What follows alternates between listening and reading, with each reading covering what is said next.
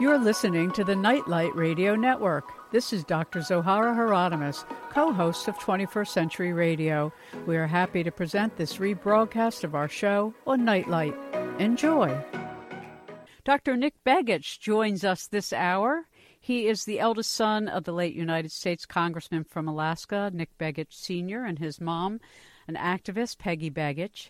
Nick is well known in Alaska for his own political activities, being twice elected president of both the Alaska Federation of Teachers and the Anchorage Council of Education. He co authored with Jeane Manning the book Angels Don't Play This Harp. Advances in Tesla Technology. Begich has also authored Earth Rising, The Revolution Toward a Thousand Years of Peace, Earth Rising 2, The Betrayal of Science, Society, and the Soul with the late James Roderick, and his latest work, Controlling the Human Mind, The Technologies of Political Control, or tools for peak performance and other things. Nick, welcome back to 21st Century Radio. Hey, thanks for having me, Zoh. And it's been um, way too long, but I'm I'm always good uh, to be with you, and it's you know, we always cover some pretty interesting topics. So um, my pleasure, and uh, I'm looking forward to the next. One. Well, thank hours. you so much. I mean, you've written books for those that don't know. You co-authored with Jeane Manning, "Angels Don't Play This Harp," advances in Tesla right. technology, and then you authored "Earth Rising: The Revolution Toward a Thousand Years of Peace" and "Earth Rising Two: The Betrayal of Science, Society, and the Soul" with James Roderick, and finally your latest work, "Controlling the Human Mind: The Technologies of Political Control or Tools." for peak performance. And that's where I'd like to start because you've worked with the HemiSync and technology for actually improving human abilities. Why don't we start there with the positive side of technology? Right, that's great. I, I appreciate that too because I, I, you know, you get on the negative side too much uh, in this in this work. It seems like, especially when you get in the area of uh, mind effects. But when you when you think about what's happening um, in this whole realm, both on the dark side and sort of the light side. The light side of this is we're, we're gaining greater knowledge of how to control um, our own behaviors, how to modify them or enhance um, our possibilities. And, and, and this is through uh, brain entrainment technologies. HemiSync, you mentioned, is certainly one of them. And what you create with that is uh, what's called a binaural beat. And this is something that was patented a, a number of years ago by um, Monroe. And what, what he determined is you could send uh, certain signals in one ear at a, at a frequency of, say, 15,000 hertz, which is within the range of human hearing, and hertz being pulses per second, vibrations per second. You could send in another one on the other ear at, say, 15,007. And what happens is they would cancel, you know, you'd, and you'd end up with the difference between the two, in this case, a beat frequency of 7 hertz. And both hemispheres, both sides of the brain, right and left, fall into synchronization of that signal. The energy distribution across the brain um, uh, equalizes on both hemispheres, and you get this whole brain effect, which is sort of this super uh, um, consciousness effect. And then layered on that is, is are frequencies that drive for specific effect, whether it's relaxation, meditation, enhanced learning, uh, these kinds of things. And there's many ways uh, to do this these days, and uh, HemiSync being just, just one of them. Yeah, and I'd, I'd encourage our audience to go to your website, earthpulse.com, and you can get all the information you want, read some wonderful papers about the work that Nick and others have done with the HemiSync, and you can learn how to get that kind of material. Now, in the same way that the HemiSync, or a laser, produces focused, coherent light. There's been other applications for energy, whether it's electromagnetic right. or other, to also change the human mind, but it's not necessarily something that the individual will be real happy to hear about. And so I think it's really important when we talk about these things to remind ourselves that this is not um, imaginary, that the military and medical papers you know, fill the literature if you want to look at it. And Nick's right. website at earthpulse.com, you can read some of these military directives. So let's talk a little bit about why mind control and affecting through either directed acoustics or other technology is really a big game changer now worldwide. Well, essentially, what, what's been discovered and, and is becoming increasingly well known in the in the literature is just the fact that we're uh, you can affect the body and the mind, any aspect of our um, of our chemistry, of our biology, our physiology can be affected by external signals, coherent signals, whether they're generated by, as you said, acoustics uh, or sound signals or um, microwave manipulations. You can actually create um, a, a number of things. And why it's become exciting from a military perspective are really two sides to the coin. One is enhancing human performance.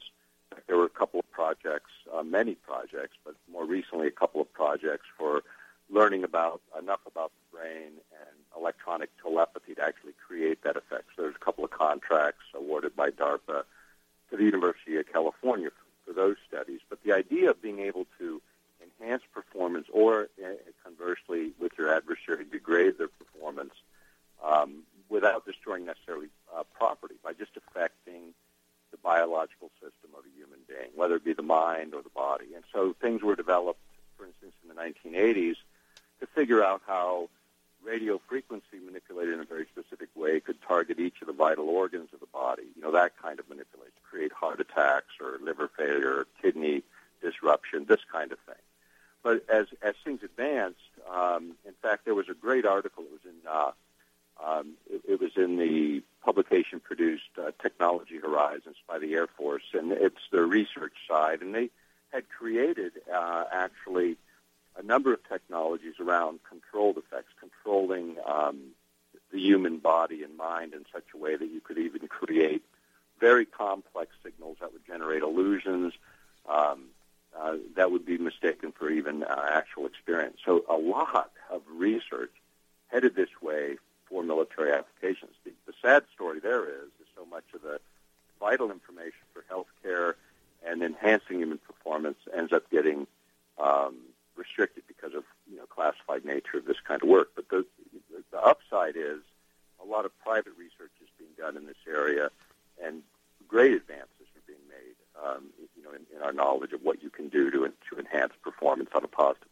and and that is the positive side, but let us not forget that there's technologies that even corporations purchase in order to encourage people to buy things they don't need, whether right. it's embedding an RF signal at the mall. Share with us how they do this, because I did a show in which we talked about some of the theories that this had been done before the Iraq War, during the war, that this kind of technology actually would make people surrender.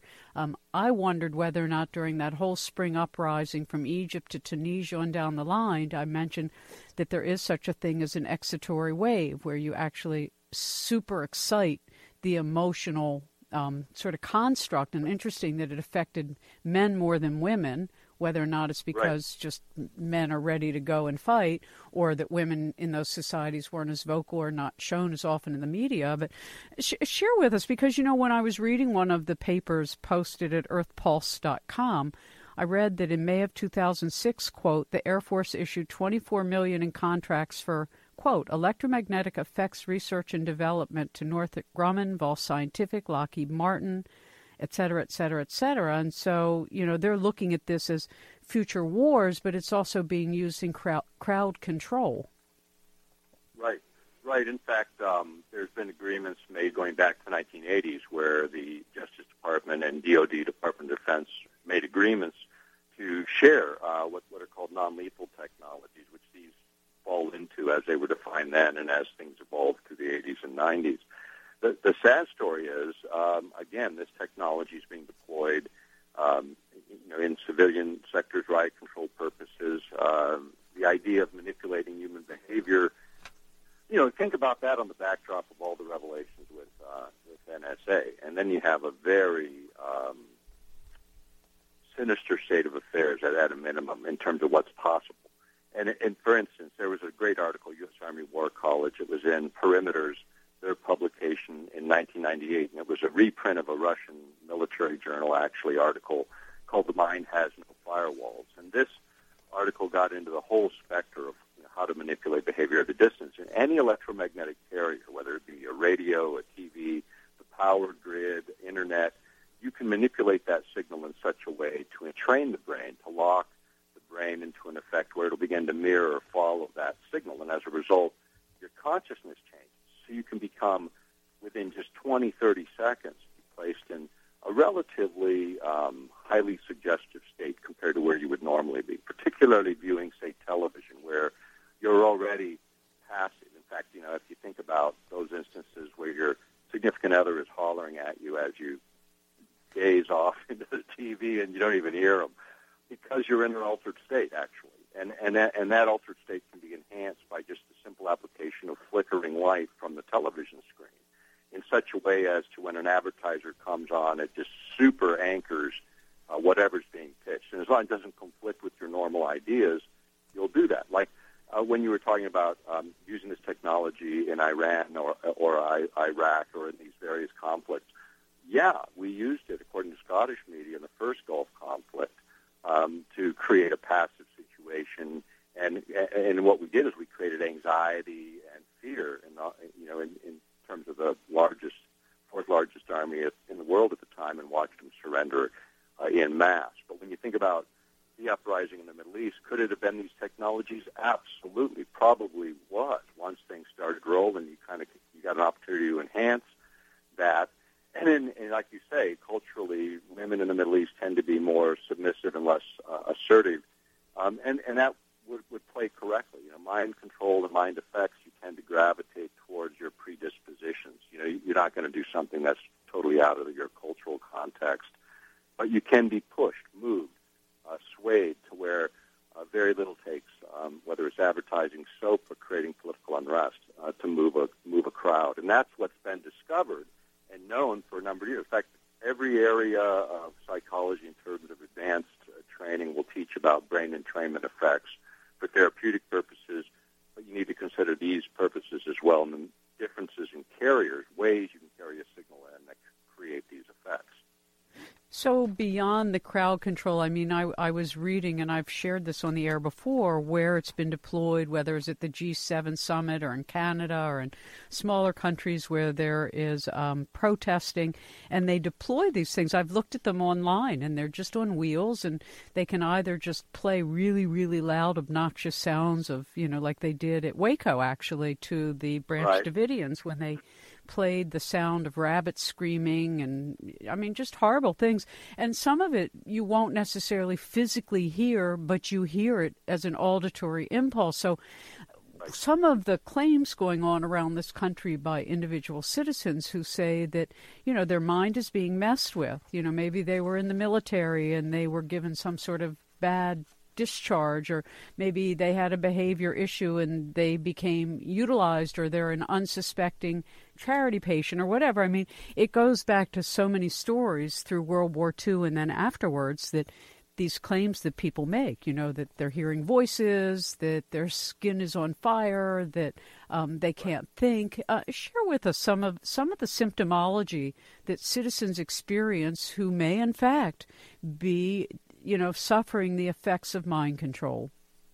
Well, all, all of those things certainly um, have been documented. In fact, uh, there were revelations, and I know you're aware of the Church Committee reports in the 70s and you know, disclosing the MK Ultra experiments of the 60s and, and 1950s. You know, the work's been done for decades. It even goes further back in, in the book "Controlling the Human Mind." We documented going back to uh, the Harvard um, uh, labs on hypnotherapy in the 20s and the idea of creating you know, really profound effects on uh, human beings. For at that time, the thought was to create this sort of super spy, be able to give a guy another personality, and then send him into a an area where they can really function. Um, and if they were captured, not have any recollection of who they were. They actually did these experiments through a guy named Estabrooks all the way into the 1960s.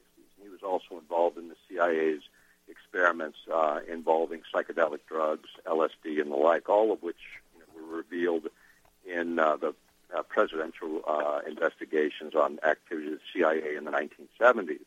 When you look at today and kind of how that moves forward, the work's continued. In fact, on the website, you'll see the Navy protocol in 2006 for um, experimentation, human experimentation in particular, and the mind control, using those words within their policy guidelines, um, are still part of their program. They describe it uh, there in terms of who regulates the authority, and then you can look at contracts that were let um, at that same time and later, all trying to find better mechanisms for controlling the human mind. And so the kinds of things that are being looked at, and what's happening is the resolution is changing.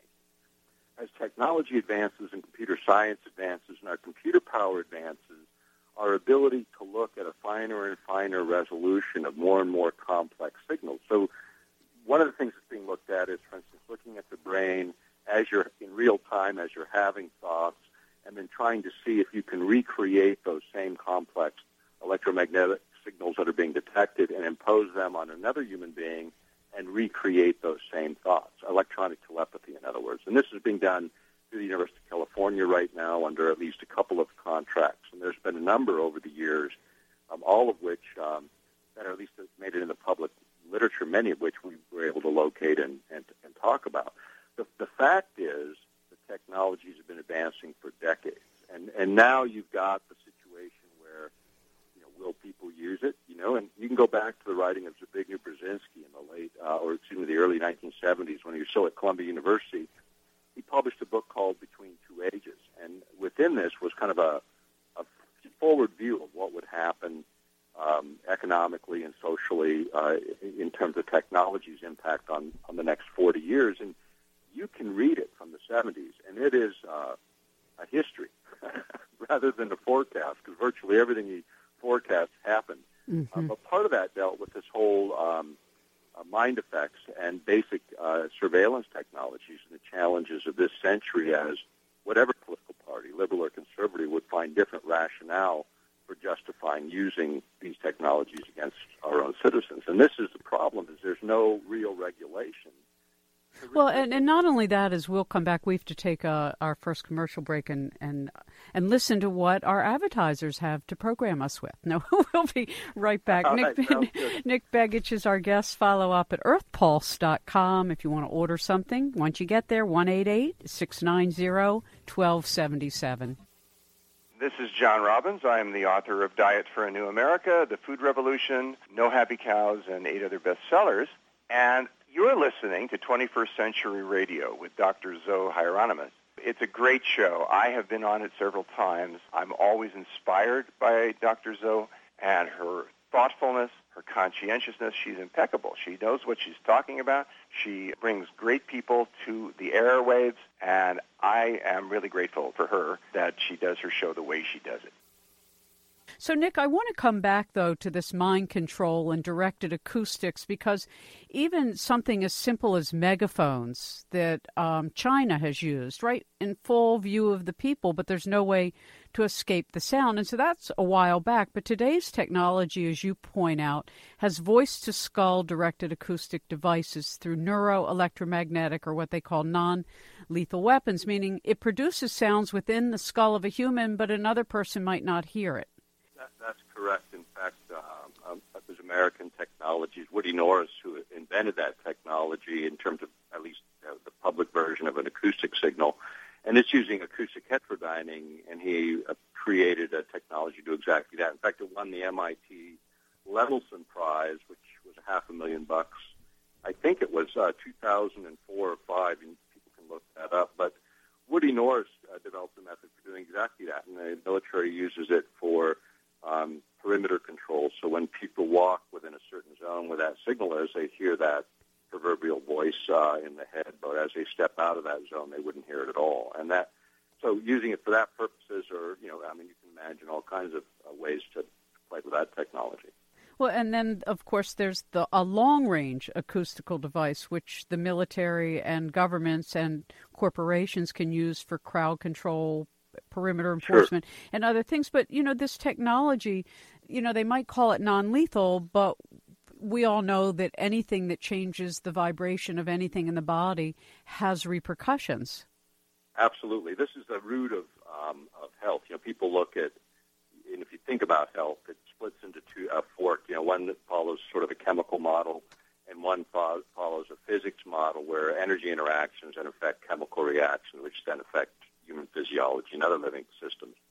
And so when you when you understand enough about how to modulate or manipulate um, energy at its base, and you can create literally a communication with um, either elementally um, or cellularly or in gross organ or however you want to look at the human body. It's just a total different way of seeing uh, and then manipulating uh, that underlying energy that you know runs our whole system. If you think about the human being, uh, you know, and so that's the interaction that's going on. And so any number of things can be used for doing that. And that's then uh, what the military calls um, part of their Revolution Military Affairs, mm-hmm. or their RMA, which is this whole advancement of technologies uh, like this that are so different from anything we used in the last century. Uh, and yet, think about the last century in terms of warfare innovations. But this is um, you know, much much more insidious in terms of what it can do. Uh, and again, a lot of money, um, uh, billions and billions of dollars spent on this kind of research over many decades. One of the other things mentioned in some of your different papers is um, through the use of the electromagnetic spectrum, something called pulsed energy projectiles, PEPs, which is another form of weaponry that paralyzes a victim with pain. And it was written about in the New Scientist magazine. Right, right. You know that same kind of technology applied in a uh, what looks like a dish on a Humvee, and it you know in that instance you can create a um, the feeling of 130, 135 degrees on the surface of skin, which is you know a burning sensation. Uh, this is used for uh, crowd control purposes, and what people don't talk about is the fact that that same dish, by manipulating the waveform, the pulse rate, or any other number of parameters, um, you can create much different effects beyond heating. And so when you think about this, you know, you look at the public sort of, you know, what is this thing in the battlefield explanation, and then think about what the science behind it provides some versatility. And an operator doesn't even have to know what this device is. They just have to know to push the right button, you know, push the yellow one, push the green one, push mm-hmm. the red one, you know, without really understanding much of the science behind of what they're doing. And and of course, yeah. one of the issues you and I have talked about, and I've talked about for decades, as has Bob on our program, which deals with the media and media blackout. And it's a serious problem. When I read one of your papers by a researcher from Sonoma State University, when they were conducting a network analysis of the board of directors of the 10 big media orgs in the United States, and the team determined that only 118 people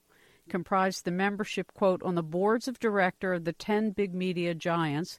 These 118 individuals, in turn, sit on the corporate boards of 288 national and international corporations, Four of the top 10 media corporations in the U.S. have DoD contractors on their board of directors. I'm just reading this because I think it's right. interesting for the audience to hear this. William Kennard, New York Times Carlyle Group, Douglas Warner III, GE NBC Bechtel, John Bryson, Disney, ABC Boeing, Alan Lewis, Disney, ABC Halliburton, Douglas McCorkindale, Gannett, Lockheed Martin, and the list goes on. So we have a serious problem. You and I can talk about these things on 21st Century Radio and the thousands of other programs you've been on in, you know, like local AM jams or online. We can talk about this, but you will rarely hear serious discussions about subjects that might come up in the news who claim to be under the impact of mind control. You'll hear those stories every now and then. You'll meet a homeless person. I myself had these experiences when I was a daily broadcaster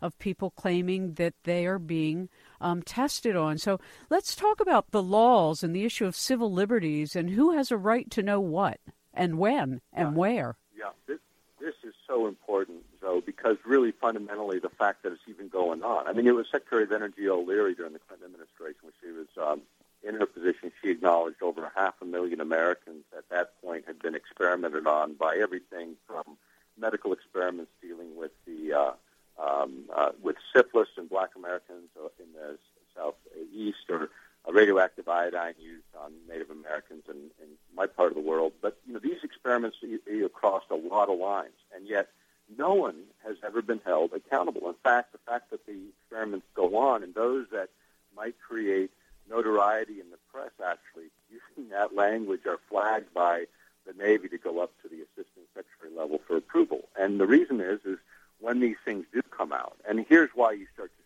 little bit of the information showing up in the mainstream media, uh, is because it's gotten to the point where you can't deny it. You know, there's too much in the open literature, and so you cover it now. You know, these topics of like NSA and surveillance and what actually is being looked at, we published on that in 1999, James Roderick and I, in the book Earth Rising and the Revolution, which was kind of a compilation of invasive technologies before 9/11, and then we actually analyzed again after 9/11 and, and published Earth Rising 2.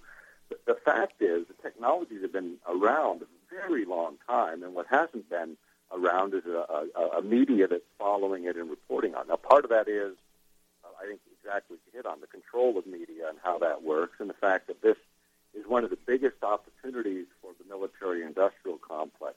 The whole revolution in, in military armaments provide huge, huge um, money uh, over decades, trillions of dollars in U.S. tax dollars just in terms of hardware. So there's a lot uh, at stake, and a lot of influential players would like to see things advance just the way they have been over the last few decades. And the problem is, and this is, you know, the, the subtitle, you know, towards a thousand years of peace. You know, what do you really want to see happen here? And the current model isn't going to give it, going to give us more of the same, and and at a time when the technology is so profound. I mean, think about influencing human behavior, influencing human thought is just a general concept as it rubs up against the Constitution and First Amendment rights, uh, assembly, uh, speech, religion. All these things are predicated on the idea that you think freely, you feel freely, you express your emotions freely, and the idea that government uh, can be- believes that they can create weapon systems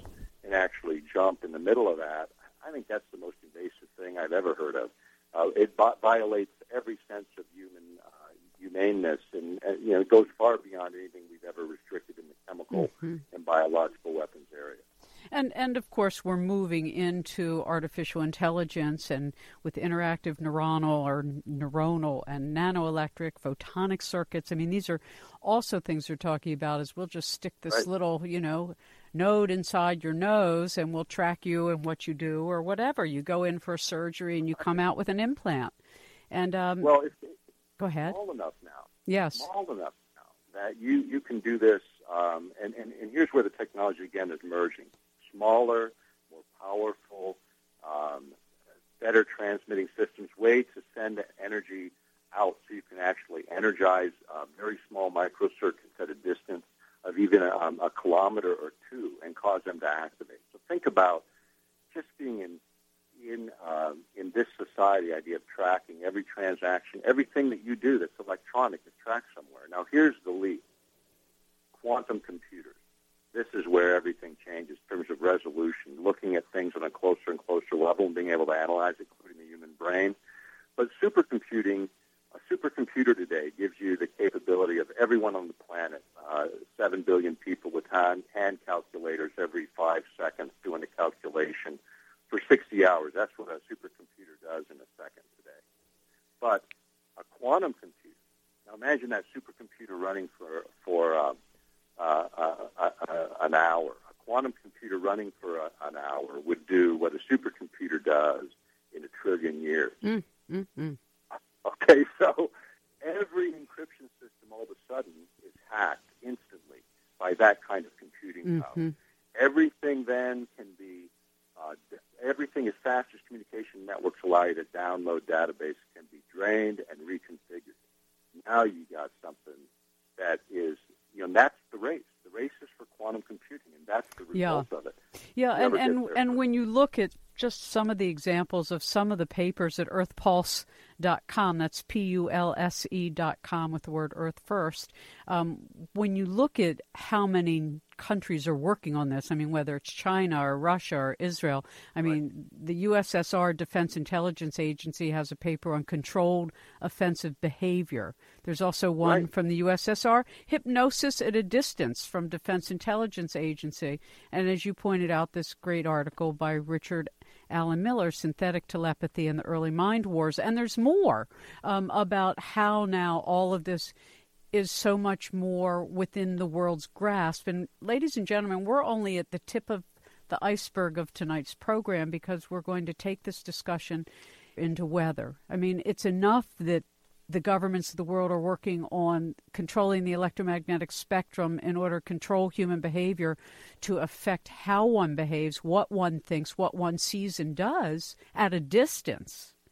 So you can begin to see that the technologies, as Ingo Swann and I used to talk about, and others, that technologies are actually um, mirroring at a greater and greater level of sophistication those things we can do with our innate organs. We can affect somebody at a distance with our mind. We all can and we all right. can read another person's mind if we you know train ourselves appropriately and we can remote view and affect and see matter thousands of miles away. So it, it always has interested me that the choice is about not what the laws of nature are, but what do we do with them once we discover them? And this is always the question of intention and and and are we mature enough ethically you know, to manage the discoveries we're making. And of course, my conclusion is no, we get a D, maybe a D minus when it comes right. to the ethics. And that's the frightening part for me, not the technology, but the intentions right. of what to do with it.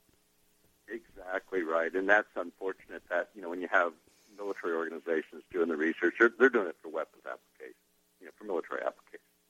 And re- really, when you look at it, you know, we, we get accused, and I know you've been accused of being yeah. a conspiratorialist. Yeah. But the reality is, the military are the chief conspiratorialists in the country because their job, their their mandate think of every possible thing that could ever happen, and then build a plan around it. You know, just to safeguard the country. That's what they do. So they're by nature paranoid thinkers. If you if you really look at uh, defense intelligence organizations and military organizations. And that's their job. I'm not being critical in that sense.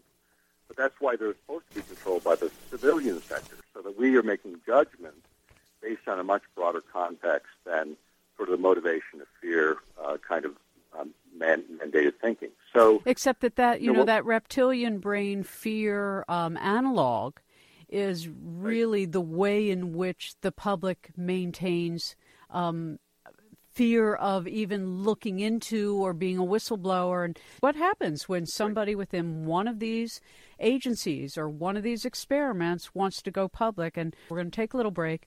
We'll be right back. Our guest is Nick Begich. Follow his work and his wonderful publications and that of Earth Press at earthpulse.com. Their phone number 1 690 1277 if you'd like to order any of his books, his latest work, Controlling the Human Mind, or earlier ones, Angels Don't Play This HAARP, Earth Rising 2, and Earth Rising the Revolution. Hello, I'm John Perkins, author of many books, including Confessions of an Economic Hitman, www.johnperkins.org, and you're listening to 21st Century Radio with Dr. Zohara Hieronimus one of my very favorite people and a person who's spreading light around the world, who's really opening us up to the new changes in consciousness that we're experiencing at this incredible time in human history. And my hat's off to Dr. Zohara Hieronimus and all that she's doing. She not only represents freedom of the press, but she also represents this new wave of waking up to new consciousness that's going to create a sustainable, just, peaceful world that's thriving for all sentient beings. Keep listening. Amen to all that with Brother John Perkins, another really wonderful guest of 21st Century Radio. If you've just tuned in, Dr. Nick Begich is our guest. You can learn more about his wonderful work at earthpulse.com. That's earthpulse, P-U-L-S-E dot com. You can order any of his books or papers at 1 690 1277. That's 1 690 1277. And for those emailing, can you speak some more on chemtrails? We will I will try to do some more shows on it because I think Nick what's so interesting about the writings on it is of, about trying to sort of create these charged particles so that plasma beam weapons work better. I mean, they're saying that chemtrails basically are the medium, and then GWEN, this pulse radars or the various HAARPs, or space-based lasers are the method. So what they're saying is, quote, chemtrails are the medium, directed energy is the method, unquote. Would you agree with that? That's a conclusion from one of the papers I've read. Certainly is, uh, yeah, I, I, can see that as um, you know, one of the explanations, plausible explanations for what we're witnessing. And, and certainly I would agree that this has been done in, done in the past and has been documented. And again, whistleblower mechanism. You know, that's the answer for a lot of this stuff. We, we're entitled to know uh, more than what we're told, and we're, we're entitled to know in a way that um, is orderly and constructive, and, and, we're not getting it. And, and, and you would you know, think again, local officials, I mean, just at the local level, I prefer working at the local level now, and that's generally what I tell young activists and they're good people working everywhere in the world, no matter where they are. And that's the beauty of working locally. You know, for a while we were all sort of hoodwinked into thinking you got to act globally. Well, you know, we are globally connected and we are even without technology, but working locally is really each of us taking responsibility for exactly where we are. Well, you know, along that line, it's what we can do. You know, that's uh, I think that's what happens. A lot of activists uh, get uh, burned out because yeah. they take on Too much. challenges that they don't even believe they can do it, you know, and do what you can, what you have absolute confidence in. You know, that's really a, the step of faith. Uh, it's not doing something you think is impossible for sure. Mm-hmm. Uh, but do what you can, do what you believe is right and true, whether it's these issues or other issues that are important to you. Just do a little bit. Recognize there's millions of other people doing the same. Don't wait for an organization to form. It already exists called the human race.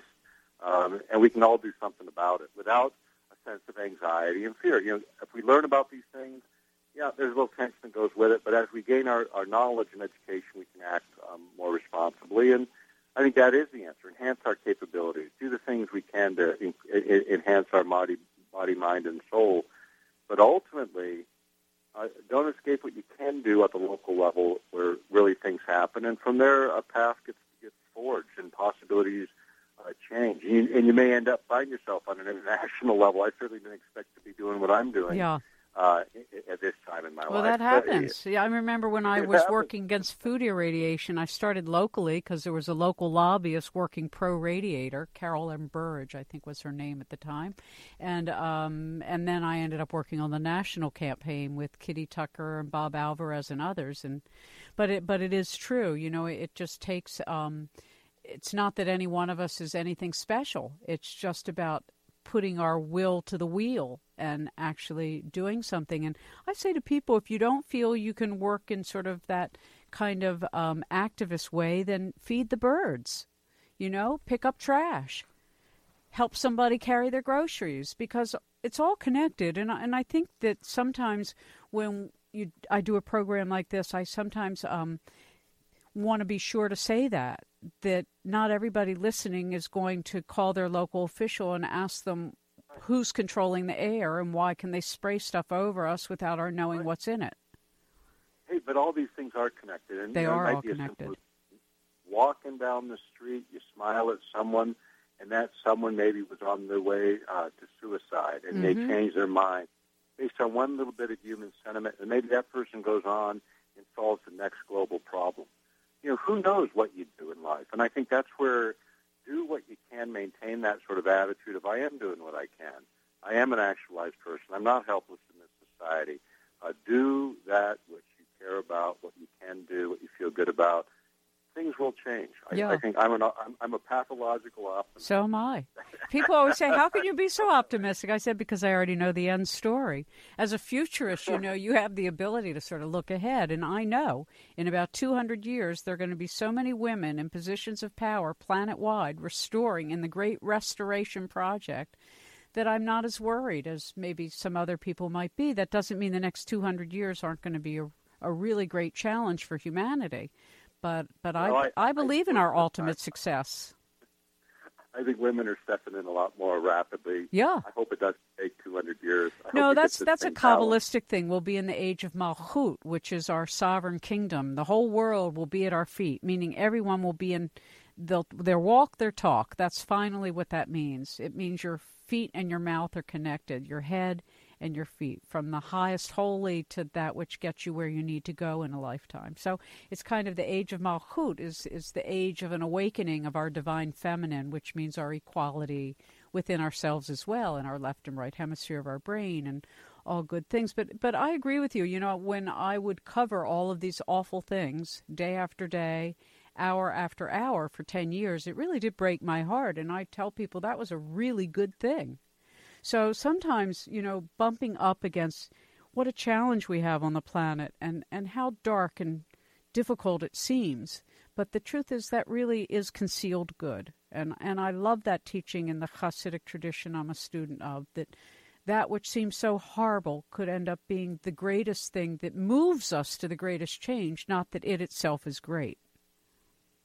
Yeah, I think that's really the nature of life. Anyone with a little bit of gray hair recognizes that. I think as as a, as a truth. Is that why my head's all gray, white, silver? yeah, you know, it's, it's what you went through to get it there. You know, it's like in uh, traditional cultures and Native American cultures, elders are often uh, revered because, uh, and I heard this expressed by a Native American elder once, and it wasn't just because they had gray hair; it's because they survived yeah. to have gray hair, whatever life uh, dealt them, and nothing changed in millenniums.